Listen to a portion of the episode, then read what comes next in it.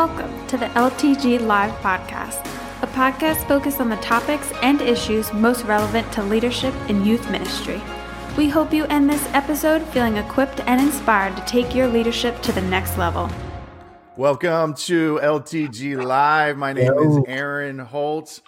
I'm the director of Lead the Generation, and I got a brand new co-host with me today.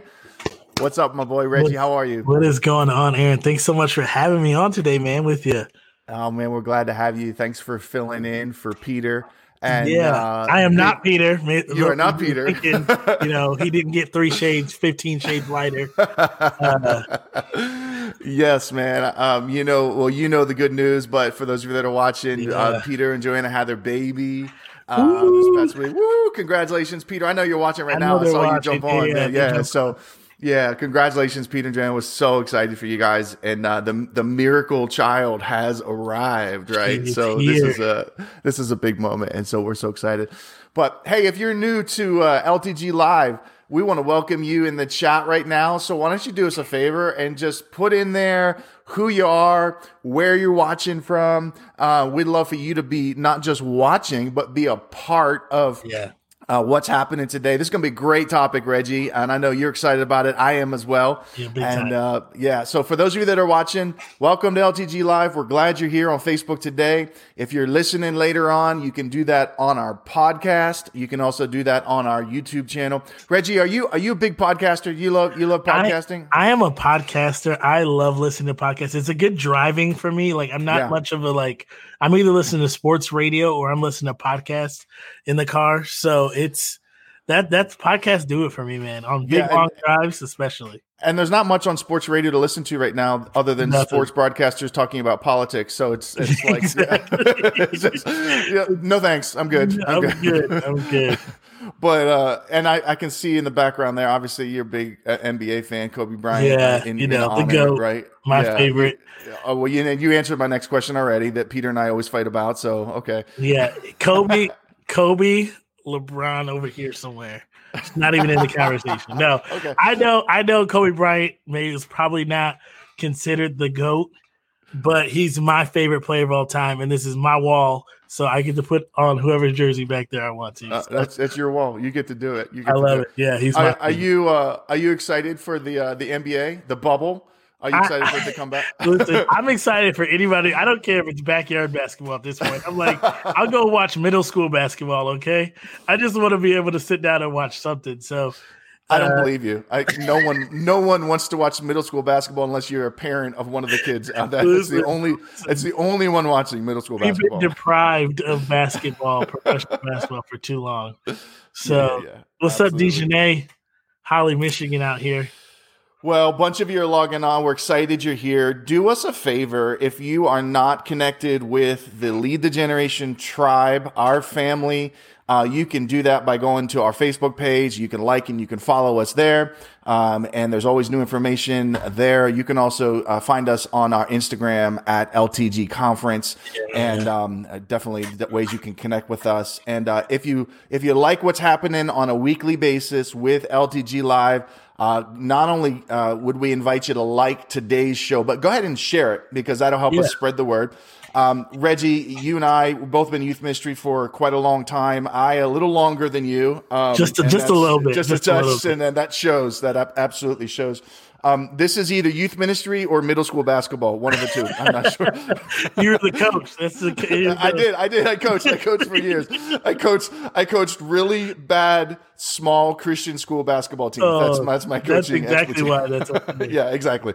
Um, and uh, but this this is a great topic um, because I, I know, and I'll, I'll share more uh, after we introduce our guest here. But I, I know that as a youth pastor, I often felt uh, a struggle. I often felt unsure, insecure on this topic of teaching and preaching on the Holy Spirit in yeah. student ministry, yeah. as as well as how to function well in those prayer and altar moments mm. um, when when you're trying to create that opportunity mm-hmm. for mm-hmm. students to receive the Holy Spirit. And so I don't know if you share in any of those sentiments as uh, in, in, your experience with youth ministry, but I'm, I'm excited on this topic uh, uh today. It's going to be a good topic. Yeah, it, it's going to be a phenomenal topic. I know for me as a youth pastor, you're always like, I don't want to over spiritualize this or I don't want to not talk about it. I think we have a tendency for things we don't fully understand to just not to avoid it a little bit in youth yeah, ministry. Just, yeah, yeah. Just hey, you'll learn about that in in in big church, right? As we call it, big church. Yeah.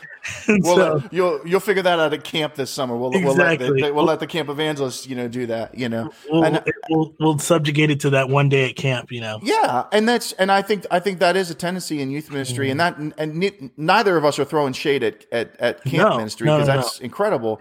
Um, but just that it's it, it can be a little too easy, I'll say, mm-hmm. as a mm-hmm. youth pastor to uh, avoid this topic and allow someone else to to take it um, rather right. than say, "Boy, I'm."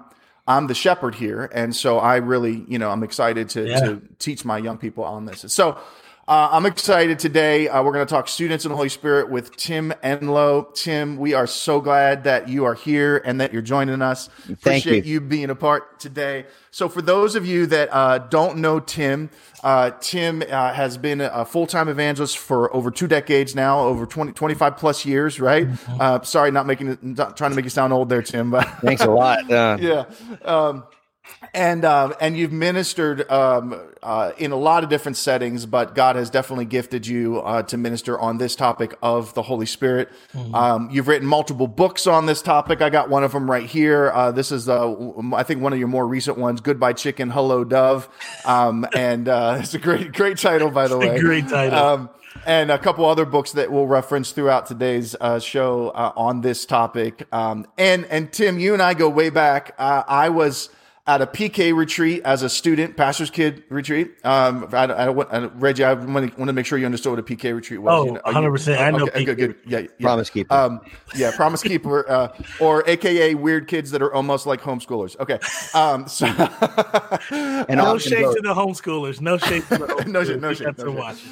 Um, and, uh, and, and for some reason, Tim, you, you, you you gifted me your velvet Elvis picture. I, I, know that you remember this moment. We've talked I about do. it many times. I yes. I my one of my biggest regrets currently is that I'm not able to hold it up right now and just and just show that I still have and, it. So and let's just tell the truth. I purchased that uh, velvet Elvis painting when I was 18 years old at a Citgo gas station, and it was it was fifteen dollars. That was a lot of money. Whoa. That was a and lot of money back then. I purchased it because it was Fat Elvis with the big foam windscreen microphone and the big Hawaiian lei and the drops of perspiration coming down. And uh, you know, so my wife asked me when we got married. She's like, "It's either me or Elvis." And right after that, uh, I think I did and that. So then you, then you gave it to me. yeah, she goes, "You need to get rid of that this weekend. Uh, it's either me or Elvis." So, so I kept okay. her. Okay, you good, good, good choice. Yeah. Good, and choice. I'm glad it didn't Absolutely. come between your marriage, but I'm wondering what kind of wreckage it's it's wreaking right now on others' I, marriages. It's been gone for a while, so I don't, I can't remember exactly what I did with it, but uh, um, they keep on giving. I share that story, Tim, because um, one, one, it's funny, but it was one of our first encounters. You and I had another encounter years later. I had just graduated from Bible college. I was just starting to do full time evangelistic ministry. Only did that at that season of my life for a couple years before I went into full time youth ministry.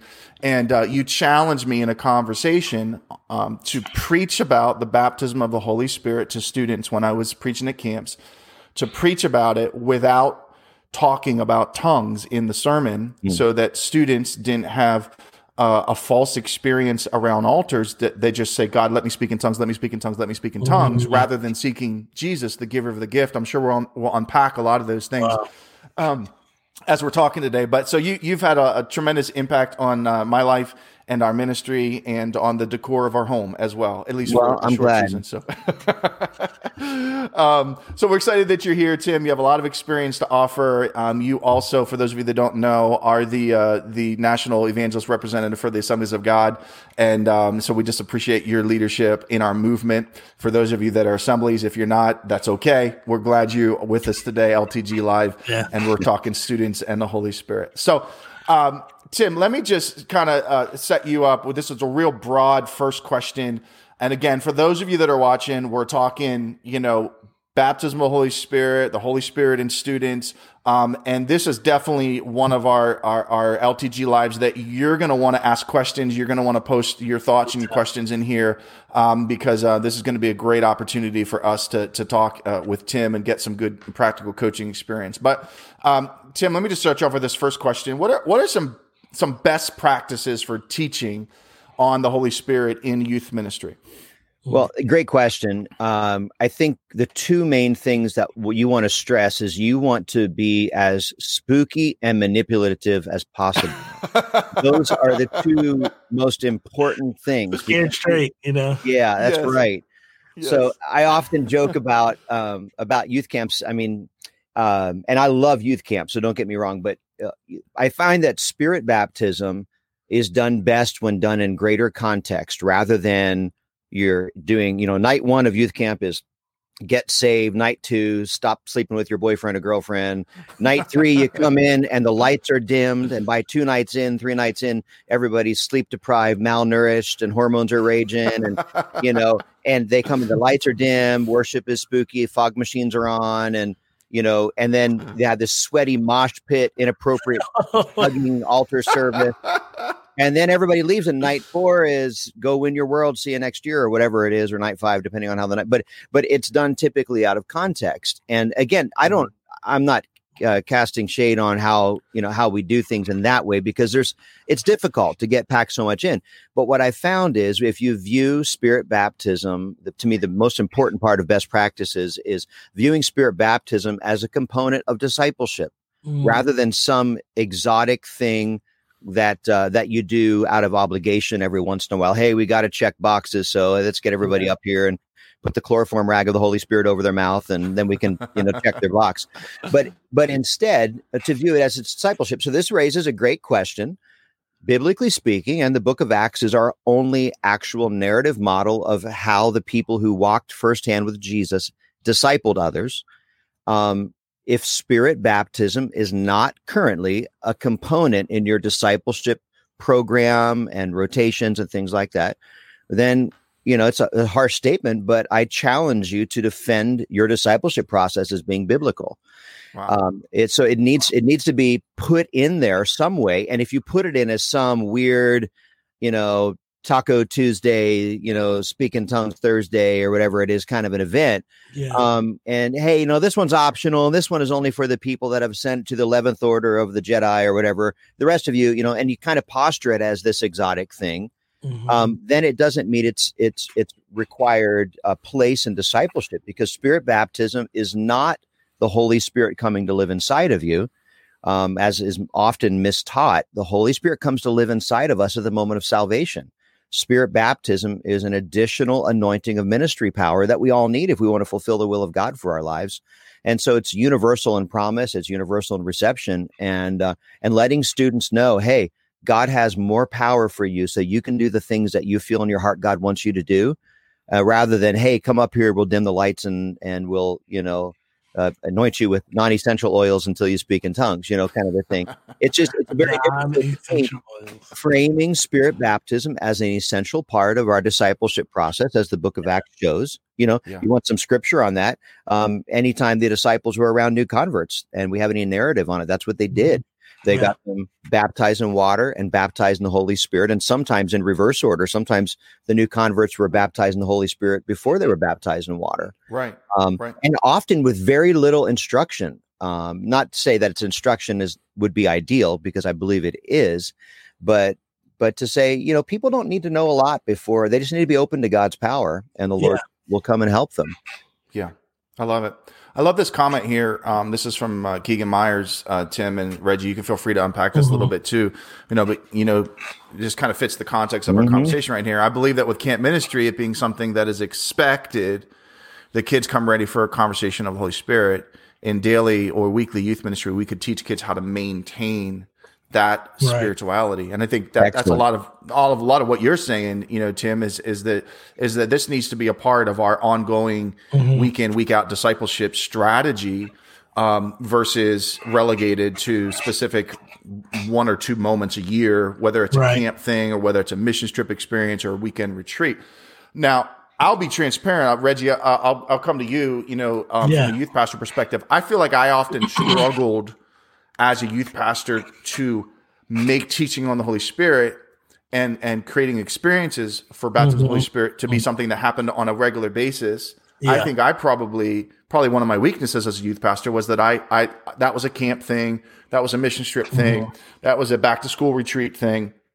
Um, Definitely. Let me throw it to you for a second, Reggie. Uh, how has that been for you as a youth pastor? You know, set, setting you up to either say, "Yeah, I'm terrible at this too," or yeah, or we actually handled it in a little bit of a healthier way. Well, well, I think I think that's the that was that's been the mold for youth ministry for so many years is you know to to subjugate, like we said earlier, uh, those those experiences for the maybe for the the evangelists like a Tim to come in and speak on it or, or for the evangelists at a camp. And, and I think we've been caught up, I think, for a long time in youth ministry and ministry in general, talking about environment, right? We want to create the right environment for students to experience the Holy Spirit. And I'm all about environment. I'm environmental guy. I, I, you know, I like, like as Tim said, I like the lights, a certain temperature, you know, and, and things like that. But I think we, we, we overestimate we underestimate the power of the Holy Spirit to transcend those things in different scenarios where we could be um, getting students empowered with the Holy Spirit beyond those things of like, oh, well, we don't have the right lights or the room is not right or or they've right. got their cell phones out and things like that. And I think that's the that I think for us has been the the goal with camp is that oh they're disconnected from everything else and so they have the power to really dive in and to, to jump into jesus christ which is true but how then can we we have to ask the question how then can we create our wednesday night experiences or whatever night you meet our, our regularly weekly experiences for them to encounter it not just in our services but in their homes yeah yeah that's so good so there's a great question here in the comment tim um, uh, how do you begin to build a healthy culture mm. that facilitates your youth students engaging and experiencing the Holy Spirit. So that that's that's great. Let's let's yeah, go there for a second because that's really kind of what you were setting us up with in your first, yeah. You know, well, answer there. Culture is the key word here. Um, so we live in, in in a time, particularly with media, where people are oversaturated in the five senses, mm. and so. Mm. Spirit baptism does not come through the five senses. Uh, it comes through the spirit. So what we have to do is we have to make room just like you would plan um, your worship set that you'd go, oh, we need to set the, the thermostat to 68. We need to make the lights at, you know, ah, oh, we like 4100K, you know, whatever, whatever mm-hmm. your, all the things that we set. We need to have greeters. We got to have sugar. We got to have Red Bull, you know, because Red Bull and an altar service, day of Pentecost. Um, Gives you wings. Yeah, that's right. the Bible says. And uh, like eagles. Yeah. Holy, I have Holy Spirit, the dove, the dove, yeah, wings, of, wings of the dove. I have an evangelist friend, and uh, this is not my quote, so give him the problem for it, but he calls Red Bull Holy Ghost in a can. So that's so terrible. Um, but uh, but uh, yeah, so just like we would set up the sensory environment, we need to be mm-hmm. even more perceptive of the spiritual environment because at the end of the day, we're not mm. called to be producers. We're called to be spiritual leaders. We're leading people spiritually. We're not leading them sensorily. And the senses are fine, but it's just secondary. That's why I struggle when we go to churches and that their chief value is excellence rather than spirituality. So there, like I, I, I wonder sometimes what is it that makes a leader sit at the end of the service in their chair and go, "That was a great service."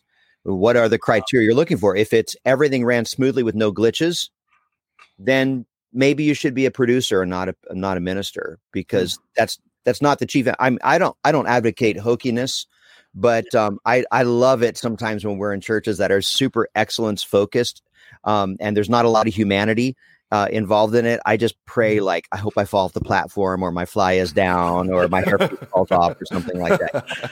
And so uh, so it's just kind of kind of one of those things. And is it a hairpiece? I can't. You'll never know. You know. Never know. Um, maybe maybe on a windy day, but uh, but so yeah. So culture is the key word. Excellent question. And so this has to be modeled in uh, normal context. For here's a little example. Um, so no matter say you're on your obligatory February dating series, you know, and let's just call it I kissed dating goodbye.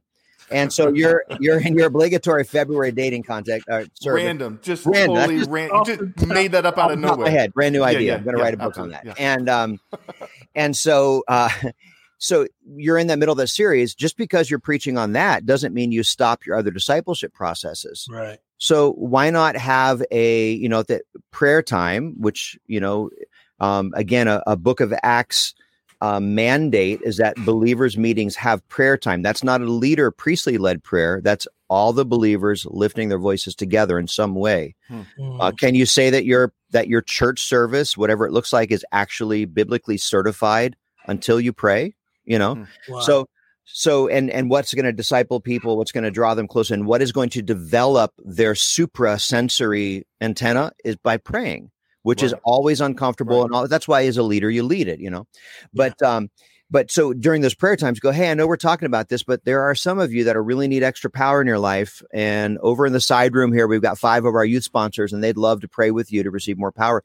You know growing up i and so i'm old. I'm almost 50 but i, I grew up um That's in the, not old. Yeah. Um i grew up in the my childhood was in the 70s at uh, Harrisburg First Assembly of God, Harrisburg, PA. And I know it's a different era and everything, but our pastor, no matter what he preached on, and this really impacted me, would always say, Oh, okay, so we're preaching on the second coming, whatever, great. But by the way, if you want to experience the Holy Spirit, the prayer room's right over there. We always have people there. So we just always had people baptized in the Holy Spirit. Yeah. And then he always gave explanation. Um, you know, if something happened that you think in your brain, a newcomer would go, What in the world is that? Then as a leader you just take 30 seconds and go hey by the way if you have questions the bible talks about this here and and afterwards we have you know i'd love to talk with you or others. So what you're doing is you're just taking those segues. And then another way to build culture is um, biography and autobiography. Um, i did a test with churches about 10 years ago on this um, and asked them before we would come and do our holy spirit conference at the church to um, take four or five weeks and record four or five video testimonies of people being baptized in the Holy Spirit of every age group, from granny to, you know, maybe not John the Baptist prenatal, but uh, you know, kind of a thing. But but record recording those uh, recording those things and then editing them down so they could be played in a minute and a half or so over um, the offertory for that week for 5 mm-hmm. weeks in a row. And most the most of the respondents, I think 12 churches did it, and all but two had people starting getting baptized in the Holy Spirit in their homes with no preaching on it whatsoever by wow. the third week wow. because it raised the hunger temperature.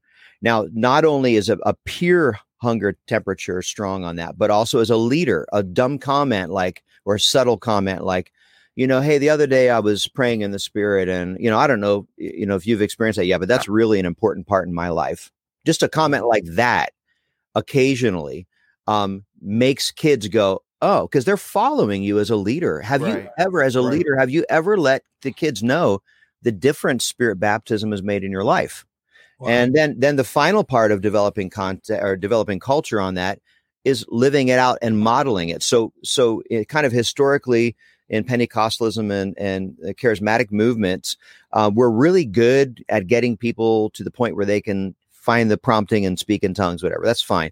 But we really stink at telling them what to do with it afterwards. So the wow. context ends at the moment of reception when wow. really that's just the gateway. I mean, if anything, you don't need right. any, I mean, little there, you need a lot afterwards. Right. Yeah. So we need to get small groups of our kids together and go, hey, let's, let's learn how to hear the holy spirit's voice at school. You know let's learn how mm-hmm. to discern what that is. Let's you know what does those promptings feel like? Do you sense the lord's presence when you get those promptings? Have you been praying or you know or was it you know were you did you get that vision because you stayed up too late ate a can of black olives and watched you know uh uh what's the movie? Uh oh shoot.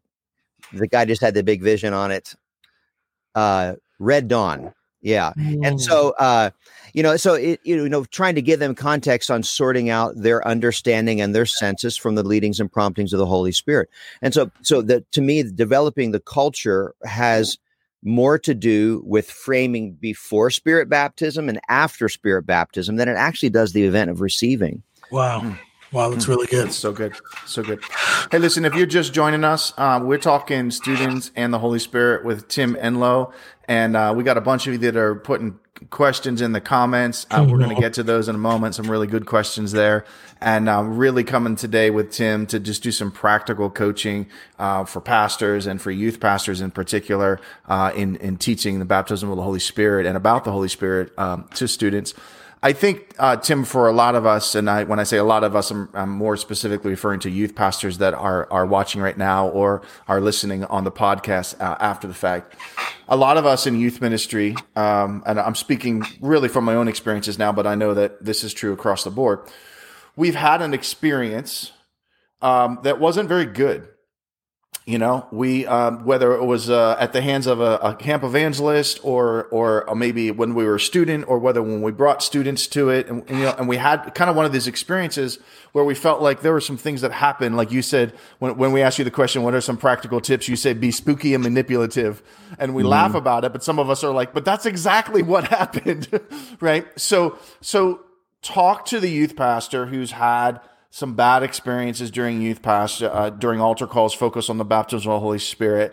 Um, and then right on the heels of that you know coach us through some do's and don'ts when it comes right. to prayer and altar times. Because i think a lot of youth pastors it's this this this issue is probably not um, an issue of i'm not sure theologically where i stand. Right. It's it's an issue more of i'm insecure and and, and unsure of my leadership and how to do this and I don't want to recreate some of the bad experiences that I've seen or had. Right. Right. right. Yeah. And I think it's important to remember as a leader, um, just kind of a premise. I teach this in our altar worker training stuff. Um, our goal as a leader is not to introduce barriers, it is to remove them. Mm-hmm. And so understanding that changes the way you pray. So let me ask you guys a theological question that maybe even steps two steps back from the question and answers that plus several other questions. Right. Is spirit baptism an event or a process? Wow. The way you answer that question determines your view of the subject, your view of the context, how you treat people, what you're looking for. So, is spirit baptism an event or a process? Now, your papers will be revoked if you answer incorrectly. so please give your. I think it's a both and. I think it's a both and a little bit. You know, uh, Eran. I uh, we talk about sanctification is yeah, I feel I, I, feel like the safe answer is is Reggie's answer. It's it's a bo- it's a both and right. Hey, um, I'm running for president 20, 2034. Um, well, but but I, you are a winner. And I and Eran and uh, Reggie, I want to give you my new book, How to Kick the Devil Out of Your Life, um, as a gift. Okay, so that's what classic Tilton okay. for you. Okay hey Tim, Tim, Tim. For those that are, are listening to us laugh on a podcast and have no idea what you just held up, just you got to you have okay. to describe. It's a bummer. It. okay. you gotta you gotta watch it. You gotta you gotta watch it. You gotta watch it. If you're if you're on the podcast right now, go back and watch it on YouTube or Facebook. Sorry. I'm a collector of religious oddities, and that was the most absurd book cover I've ever seen in my life. A grown man kicking. Okay. Yeah. So uh, so okay. So here on the Lead the Generation podcast, everyone is a winner. Everyone gets a trophy. You're both correct. That's the right answer. Yeah. So um most often people without without reflection they view spirit baptism as an event. As an event. so if you view it as in order for me to check boxes and get click click click numbers um, i need as many people to burp out a syllable in tongues as quickly as possible yeah uh, you throw all of your normal pastoral care out the window and uh, it's not that way uh, there are aspects of spirit baptism that feel more like an event. Mm. Uh, I think the the greater answer is yeah, both. Um, the the most significant one is a process. Um, so even if you even if you uh, you know like one of my buddies, I, I dared him to come to church with me when I was a teenager because he was reading the Satanic Bible across the lunch hall at school, and I was like, you know, this was like Mario Murillo days, if you know who that was, and mm. and so I'm like, man, you've got to come and you got to you know got to uh, got to see my God's more powerful than your, you know, devil or whatever. And so he came to to church with me. Um, Eran, you may know this name. Jeff Conant was my youth pastor at CLA in Camp Hill. Yeah, I, vaguely. Yeah. Okay. And so, uh, you know, boom and boom and youth group at the time, and, and so my buddy ends up coming manifesting demons during this church service on the wow. side. Some youth sponsors and Jeff and and another and myself and another kid prayed and cast the demons out of him. And the moment he he's he says, "Thank you, God, thank you," and like two seconds later, I mean, he had surrendered his life to Christ, and two seconds later, he starts speaking in tongues. Wow. And I was a long term seeker. I remember going, God, seriously? You know? yeah, him? yeah, what in the world?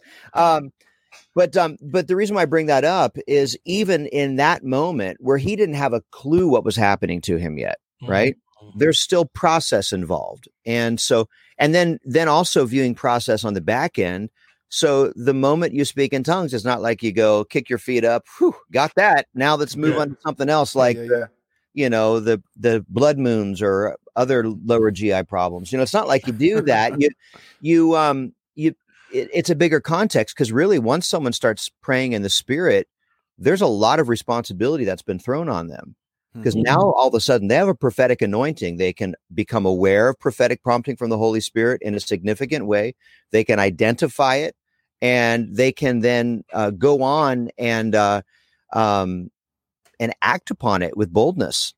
Um, not 100% intellectual certainty, but spiritual confidence, which is very different. We yeah. often use the term boldness, but it's not an intellectual certainty.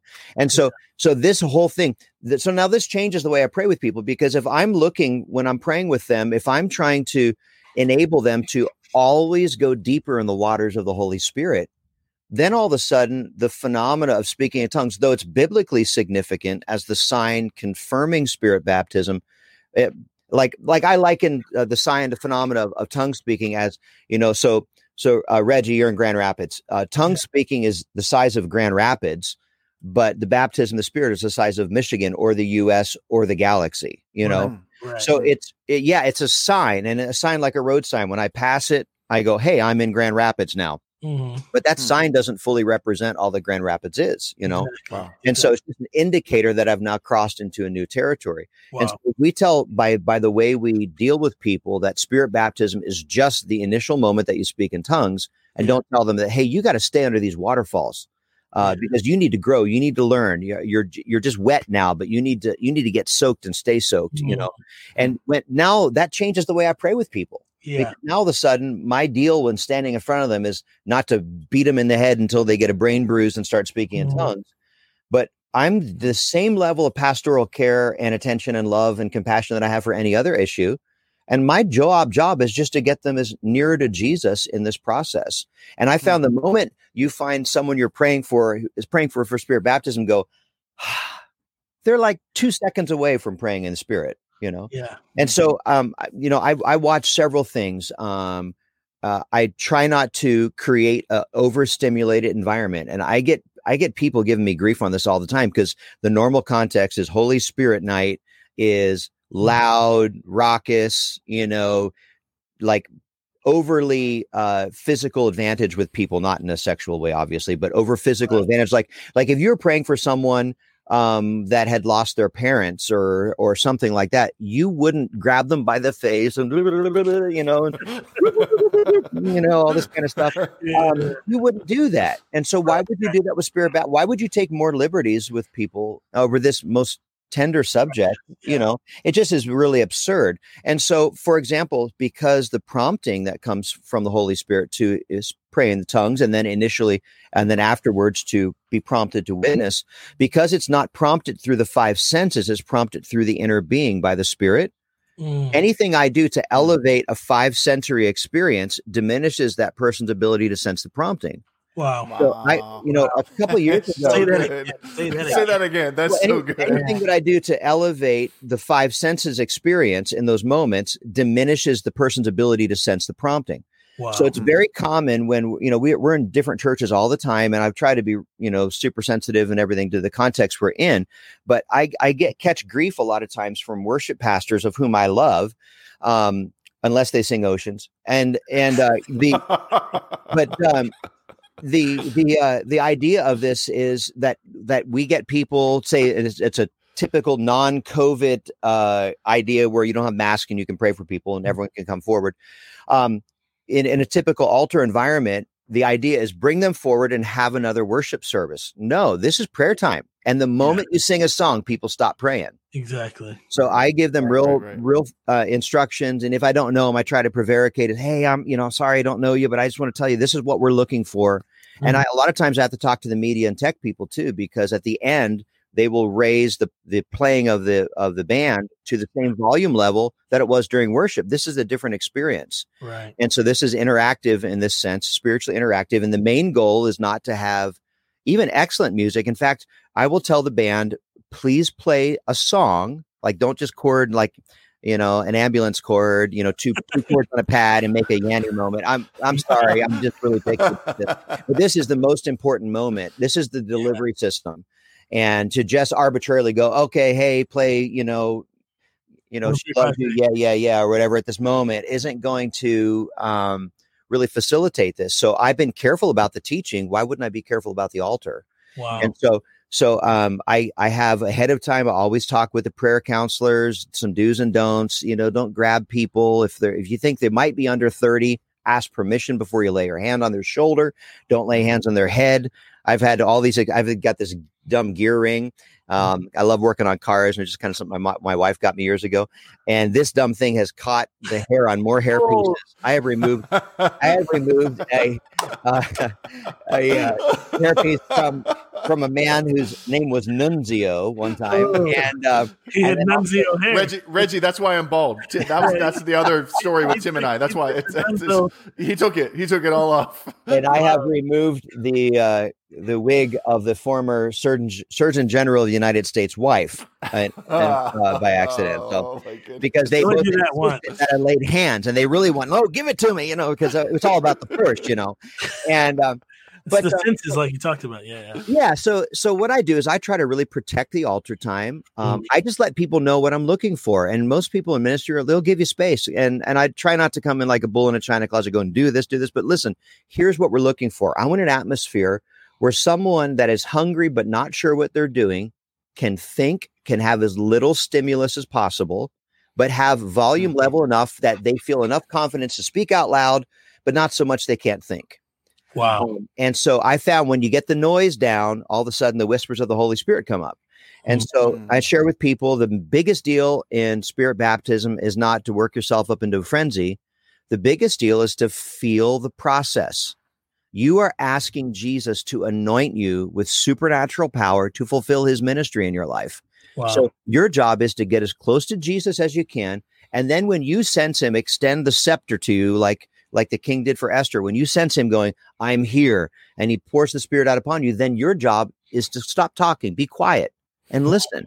listen. And most people, especially long term seekers, if you get them in the presence of the Lord and they start listening without distraction, the prompting is there and they go, Oh, and and you, they literally because most people are waiting for god to make them speak in tongues which mm. i guess on a rare occasion he could do but the bible never says that the bible says right. the role of jesus is to pour out the spirit the role of the spirit is to give the utterance the prompting but the role of the person is to find the prompting to uh, ascertain that it's indeed god because there is some feeling in this and right. then to act upon it and this is the exact same model um, that takes place when you're wit- witnessing to someone so um, when I was baptized in the Spirit, um, the next day I went into a convenience store to buy some bubble gum. Story I've told a hundred thousand times, and um, all of a sudden there's someone in the aisle visibly upset, a, a lady. So I'm kind of giving her some space, waiting for her to get away from the bubble gum.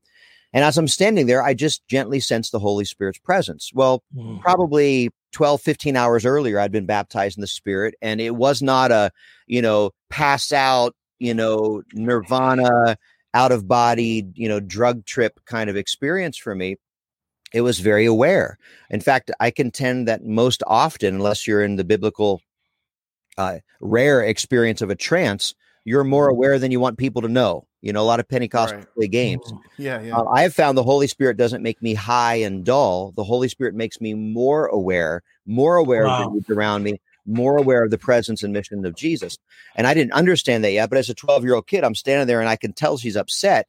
And all of a sudden, I just gently sense the Holy Spirit's presence. And this is all brand new to me. Um, I didn't know if that was new or not, if that was something that came with spirit baptism, where you just sense the Holy Spirit at convenience stores. You know, I didn't know. Mm-hmm. And so I remember while I'm waiting on her, I'm just like covering my mouth, praying, like, uh, God, why do I feel your presence here? You know, what's going on here? Nobody knew I was mm-hmm. praying. And I began to ask God questions, uh, which I think is a very important part of, of it's called prayer, you know? And mm-hmm. so, like, God, why do I feel your presence here? Um, and I didn't realize that the anointing of the Spirit is always actional, not passive.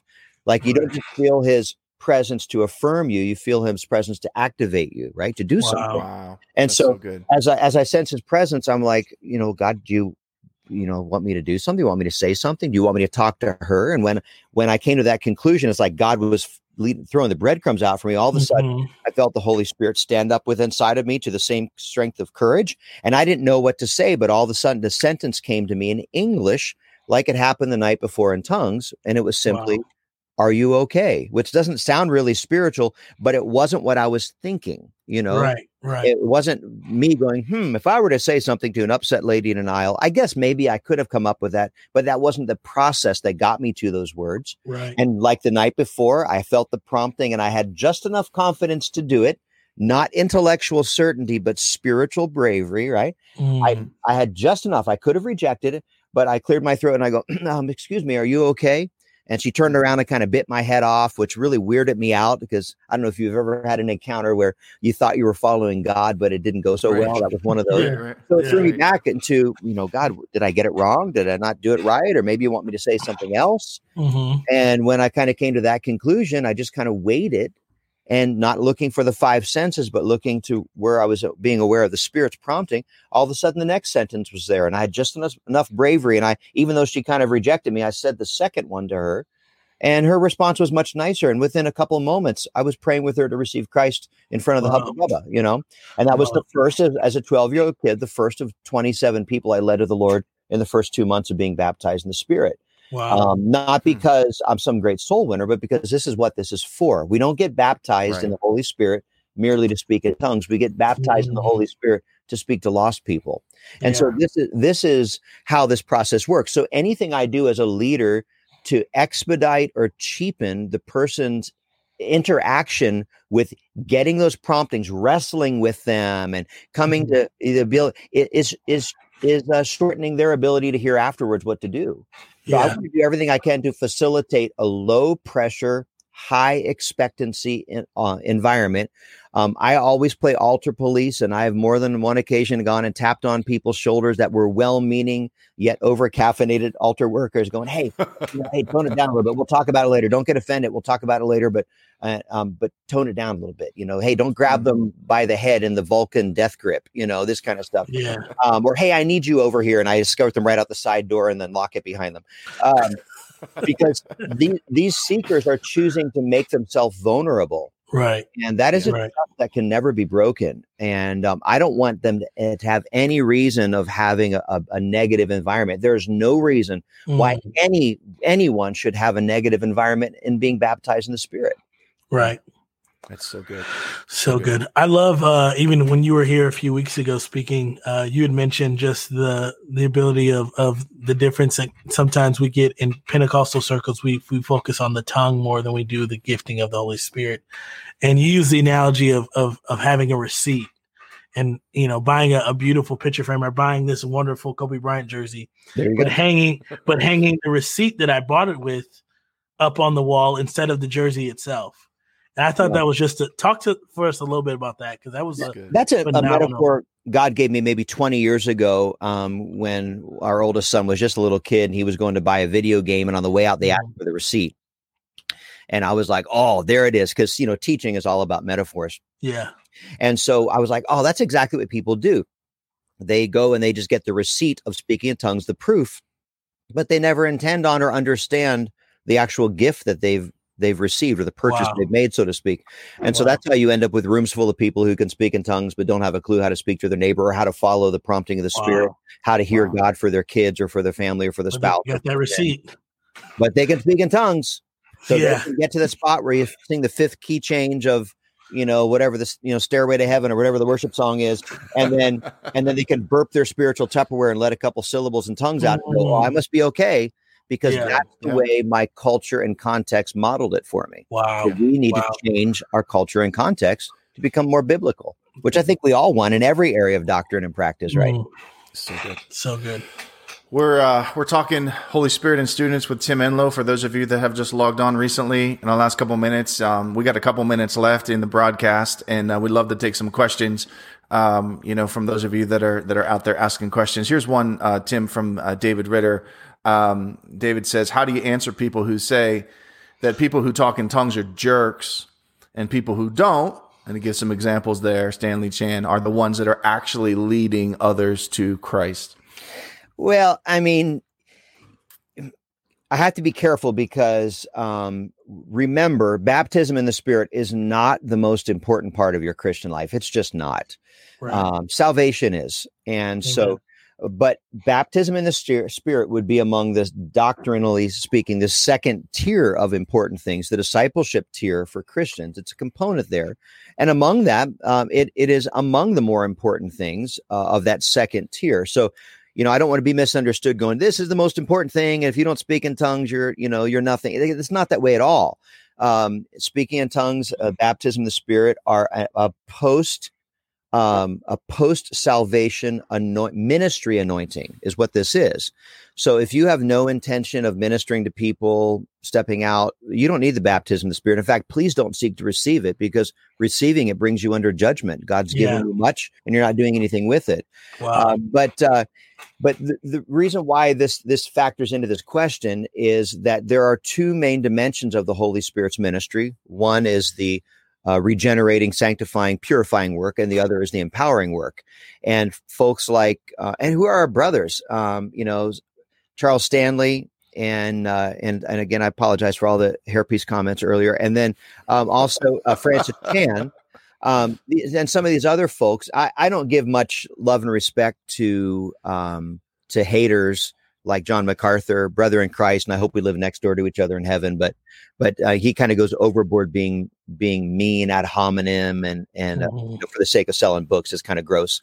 But um, but people that seem to have legitimate heart, like Francis Chan, good night. I mean, what a great guy. But um, why in the world would you want one or the other? Well, like a, uh, a uh, from a Baptist yeah. point of view, um, they would say, well, hey, bless God. You know, you guys have all the problems and all the power, and you know, uh, you got all those kooky things, but we've got the character. Um, and so we're just going to ignore that. And then oftentimes the Pentecostals and charismatics go, man, character, that's not fun. Let's have a sweaty mosh pit, you know, Sith Lord levitating bodies into the air, you know, you know kind of service. Um, let's do that. And then let's not have the character. Well, yeah. the Bible doesn't give us the excuse to do make a choice like that. Paul not says in 1 Corinthians 14 1, follow the way of love, character, and earnestly desire. We can't make a mm-hmm. choice. It's both and. Both and. And right. so we need to model both and. And for me to so simply know one is more important or more valuable than the other is a qualitative statement. The Bible does not give me, as a follower of Jesus, one to, a choice to make. It's yeah. both. It's both. Yeah. So That's good. so good. So good. Let's take this question here, Reggie. I think uh, this is from one of, one of your friends. Uh, go ahead. You can set it up. Yeah. It says, when the Holy Spirit walks into a room, and your youth kids are encountering him, what can we do as youth pastors to help the kids who are being ministered to understand what is going on if they haven't witnessed or experienced these things yet? And just probably give a little more context. I think uh, for me, especially as a youth pastor, and think about this question too, we have the tendency, you know, we we we emphasize the gifting of the Spirit and the Holy Spirit tongues. And when it doesn't happen, maybe to a student, or when they're not experiencing that, how do we how do we navigate that? Yeah, no, this is great, fabulous question, uh, great questions. So, you know, all you have to do is just be entry level. Go, hey, you know, like for me, if I'm leading a service and mm-hmm. some sort of manifestation of the Spirit happens, even if I'm pretty sure. Like I did this a little while ago at a ministers gathering. I'm pretty 100% sure everyone's there, but just in case, Right. I want to give people some, hey, if, if the, you're new to this, I imagine most of you have been around this, but if you're new to this, what we just experienced is mm-hmm. prophetic word. It's talked about here in the Bible. Um, it's not weird, and it it doesn't mean that um, we now write it in the back of the Bible. You know, it's different. It just is designed to highlight something. But our response now, what God is looking for from us, is this: because everything the Holy Spirit does requires human response. So and good. so tie this in. Hey, so this just happened. Hey, our response is maybe you don't understand it. That's all right. But um, maybe a good prayer response right now would be, Lord, would you open me up to having you know new encounters with you and in a you know deeper life with you, whatever it might be. And wow. so just taking taking some time to personalize that so everyone interacts because yeah. very often uh, we look for either a special glow in the dark leader or we look for the person that's being used as being some elevated status of you know, transcendental state or something like that. Yeah, and the rest yeah. of us are but observers. But the Bible tells us, you know, even in public giftings, verbal giftings, um, that all of us have let the prophet speak by course two or three, and then let everyone else um, discern through it. And mm-hmm. so we mm-hmm. all have a role, but there's always a human response. Yeah. So you know, here now let's do this. Like, like this sounds really dumb, but like Oral Roberts back in the tent ministry days, he would do something really cool.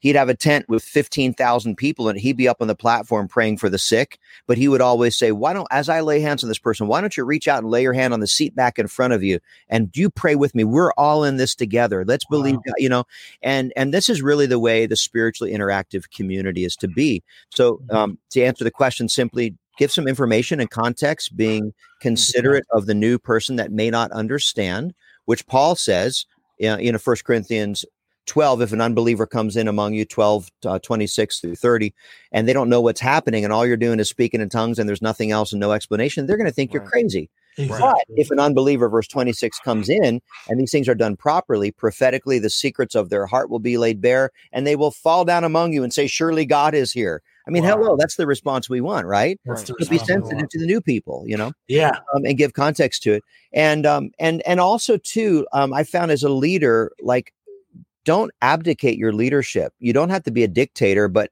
when when new things are happening, people want to know that right. it's not just anything goes. Yeah. So, for example, if I am leading an altar service and something happens, um, or let's yeah. just say a a prophecy or I don't know something yeah. happens. I will even if I'm the instruments are playing and there's no obvious leader, I will immediately take the microphone and I will walk up to the center of the stage and just by presence let them know this is being led. Mm-hmm. And I will I probably I I don't ever I I have rarely and and choose to never um if possible uh correct someone publicly because that does all the wrong things, right. uh, unless they're just a track record of uncorrectable. And honestly, I found if you have a person like that, a taser gun works really well. And secretly, it looks Pentecostal and nobody knows the difference. Um, That's so good. But, uh, but oh know, man, you know just when to hit it. It's, like, it's, it's, amazing to it's it's much easier to put out a fire than to start one. So you have Amen. to be very very cautious with correction. Um, and humiliation is not correction either. Um, shut up, sister. That's not of God. That that doesn't yeah. fly. That's that's inexcusable as a leader. Um, hmm. uh, that's that's uncaring, unchristlike, and so plus it it stunts the spiritual growth and hunger and creates a culture of fear. You know, mm. but um, but with all these things, trying to get people to a spot where they feel open enough to follow the promptings of the Holy Spirit, because that's what you're really looking for, right? Yeah, want them to get the promptings to discern it's from the Lord and have enough discernment and, and spiritual empowering to act upon them. So those are the three things we're always looking for in those moments. Um, is and I try to highlight that. Like sometimes if if a gift happens, say um, like a little while ago, we are in a I was doing a, a spiritual gifts uh, a lab, and a 13 year old girl had a word of knowledge. She thought so. She came up and uh, whispered in my ear because she didn't want to say it in the microphone. Fine, and it was a beautiful, very specific one. Someone yeah. came forward, they were God just wrecked the person. I had her involved in prayer. And then I brought her up. I know you're shy. Whisper your answers in my ear. But how did you first sense this? And you know, how did you and so I kind of walked everyone in the room through wow. what she went through That's because so they need to know this process that it's not just God so downloading, good. you know, empirical data to me by notarized mm-hmm. FedEx it's not a it's not a note he's gonna pass. Yeah. Yeah. This is licking your finger and seeing which way the wind is blowing and not relying on the five senses or my judgment, but relying on the word of God and the Holy Spirit and and allowing it to be very interactive in that way. That's what pulls the people that have questions in. It removes the mysticism.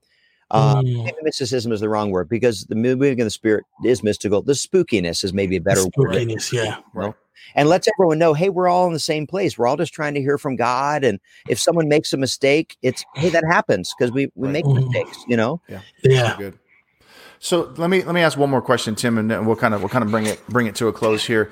Um, and um, but this is something I was thinking of, and as I was preparing for the conversation today. So you know, many have had their camps canceled or moved to a virtual setting for the summer.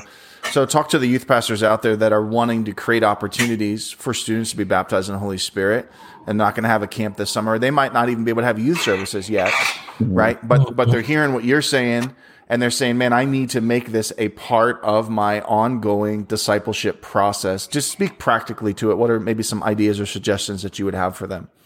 Yeah, sure. So, um, it's you know there are two contexts in which people receive spirit baptism in the Bible. One is in a group context, and the other is pretty much by yourself. Mm. So the Apostle Paul would just with Ananias there, but um, there are there are people that can receive in a group setting and that is most often what is championed in our church services because hey we're giving up and it's fine but we need to not neglect the by yourself as the old hymn says all by myself um, we need to uh, or that was uh, celine dion but anyway um, i was i was like wait yeah. a second i'm, I'm yeah, not sure a, that's a hymn but i oh. or, uh, actually or something. Come to think of it, uh, he'll. but um, the yeah. So, but being all by yourself is an okay way too. In fact, um, mm-hmm. there are people that just by their personality and and uh, and social walls they may have, which are not right or wrong, they just exist. Mm-hmm. Never go up there and with everyone, and they get overstimulated, and they're you know social anxiety, and you can spot those folks. And I always go to them and put my arm around them, you know, if they permit me, and go, "Hey, listen, come here." No big deal. Why don't you go find a dark, quiet corner in this room and pray where you're really comfortable and have a time with Jesus. And yeah. nine times out of 10, they always come back having received yeah. baptism. I've wow. sent people to Sunday school rooms, the parking lot in their car. I've sent kids out of a camp auditorium with permission to, you know, go stand outside and lean against a tree, you know, whatever. Um, and so it's no different. People can be baptized in the Spirit. So uh, without having a big, hot atmosphere another example of this. So we do a, a Pentecost Sunday video teaching this year. We had like 80 churches use it. And with the virus and everything, it worked out really great for a lot of churches. And then at the end of it, I led about a 10 minute receiving time mm. where I'm just kind of, there's music playing. I'm just kind of praying in front of the camera, you know, Lord, you know, just yeah. kind of encouraging. And, and it kind of sounds hokey, but we had, you know, I think oh, right at a thousand people baptized in the Holy Spirit through that dumb wow. video. Wow. Um, one church had 20 people um, baptized in the Holy Spirit uh, in in that moment, and all 20 of them were long term seekers that had been frustrated over the wow. years having the high intensity atmosphere, which is not wrong. It's just different. People respond differently. So right. I mm-hmm. encourage pastors and, and leaders teach on it, do a teaching Zoom, and then go, hey, everyone, shut your video off, but keep your audio on that wow. let's pray. Come on, pray with me. I know you're listen, and mm-hmm. I always mm-hmm. tell people prayer always starts out with three or four minutes of awkward. Push through that. Open up, mm-hmm. relax, turn your voice up a decibel or two, and right, right, you know, right. throw your caution to the wind and just begin to draw near. And you'll have all kinds of people being baptized in the Holy Spirit, or give them an assignment, a five day, you know, create a five day thing, or you know, uh, day one, we're gonna learn how to welcome the Holy Spirit's presence, what that feels like, and day two, we're gonna discover how to how to find out what he's saying, you know, compared to his word. And mm-hmm. day three, you know, mm-hmm. and just kind of walk them through a process and and um, you know, get creative with this, but lead them on the journey and um and and show them what to do with it afterwards. Yeah, so good. It. So good. I love it. I because because I, I I hate the thought that we um, are so boxed into the Holy Spirit has to or only can move according to, you know, the environments that we've created, yeah. right? As opposed to opening up and saying, boy, there's a lot of different ways that the Holy Spirit ministers and moves. And I think we're all being reminded of that during this yeah. season, right? Because we've seen ministry take place in a lot of different methods, yeah. in a lot of different ways. Then, um, and they might be out of our comfort zone and they might not fit into our skill set or our yeah. preferences per se, but yet we're still seeing the, the move of God nonetheless. And, uh, so, this has been great, Tim. Thank you so much. Can I add one one quick thing? I know please, you've got. Please do. I want to just dispel a myth real quick. Take thirty seconds biblically there is no such thing as anyone being gifted or having a gift to bap- to pray for other people to be baptized in the spirit mm-hmm. only jesus can baptize people in the spirit so wow. leader the responsibility is not on so you good. you just have so to get good. them in the waters and uh, yeah. and the lord will help them but if you don't ever lead them into prayer and get over that initial hump of awkwardness um, mm-hmm. typically won't happen but years ago the lord spoke to me that if i would just get people to pray that Jesus would come and be Jesus and be the baptizer in the Spirit. And it's true, he does. Yeah. The yeah. pressure's not on you. You don't have to yeah. get some special gift. You don't need another chip on your motherboard. Just get your kids to pray. And that's that's such right. an encouraging word for you know any youth pastor or any church mm-hmm. leader that's mm-hmm. watching that says, "Man, I, I do I do wrestle with the insecurity. I do feel unsure of maybe teaching on it or preaching on it, or I do feel uncertain in how to navigate that altar or prayer time." You know, to just, you know, remove the pressure from yourself. Like you're saying, your responsibility is to teach and to provide the opportunity. Mm-hmm. Jesus is the one who brings the spirit. Um, and then also understanding theologically, it's not just an event, but but this is a lifelong process of growth that we're yeah. talking about here. I think that's so helpful. Um, so okay. I, I, think there's going to be a lot that will that will watch back and listen back and, mm-hmm. and, really. I don't know about you, Reggie. There's some things that you Definitely. said, that, t- things that Tim said that it's like, boy, I got to think about that. I got to unpack that for sure you know, a little bit more. And um, I, I, this has been so good, so helpful, so balanced, Tim. Hey, real quick, um, I mentioned one of your books, Tim. Um, this has a great. I love the whole book, but I love the appendix too, where it just real simply breaks down how to receive the baptism of the Holy Spirit. Um, where where can people go uh, to pick up a copy of this book? And, and then there's another one that, that you wrote that has a couple chapters written by youth evangelists that really deal specifically uh, yeah. in the youth pastors helping students receive the baptism of the Holy yeah. Spirit. Oh, Leland over here. This is the book you're talking about, helping others receive the gift. Um, this book is um, 13 different authors we put together a couple years ago who are all really strong on spirit baptism. Mm. And two chapters specifically are geared towards youth ministry. Uh, one by Al Griffin, uh, and the other by uh, Nate Roos. Sorry, lost it, lost it there, but really helpful. You can get all of our books on Amazon. You can also awesome. get them on our website. Also awesome. on our website, there's a bunch of free resources if you're interested.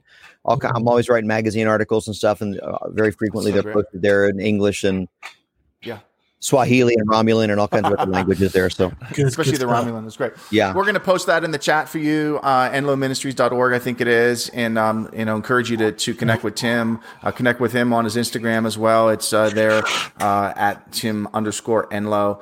And uh, this has been great. Um, so great. And uh, this will all go to our podcast here and our YouTube uh, channel in the next couple of days. Uh, for those of you that are watching for the first time, um, today, LTG Live, sponsored by leadthegeneration.com. That's a ministry that my wife and I run. Uh, we coach and train youth pastors, and uh, we travel and speak full time and mm-hmm. host some conferences. And we do LTG Live every single week. Um, yeah. And we talk about issues that we believe are important to youth pastors because we want to resource you, we want to equip you, we want to inspire you. So we appreciate you uh, being a part of today's broadcast. If you haven't followed us, on uh, Facebook yet, do that. It'll just help you stay connected with us and you'll know what's coming up on a week to week basis. Um, Tim, thank you so much uh, for thank being you. with us today. And uh, we appreciate you and your ministry. Um, Great to see you, Reggie. Yeah. So good to and, see you. Uh, Reggie, thank you for being my co host today, filling Anytime, in man. for Peter. Uh, he'll be back with us next week. He'll probably be holding his baby next week. Yeah, he'll be, you know, he'll be Simba. You know, get the get the little thing across the forehead. Absolutely. And um, hey, if you uh, if you enjoy watching this, or, or I should say, listening to this on a podcast, go ahead and subscribe.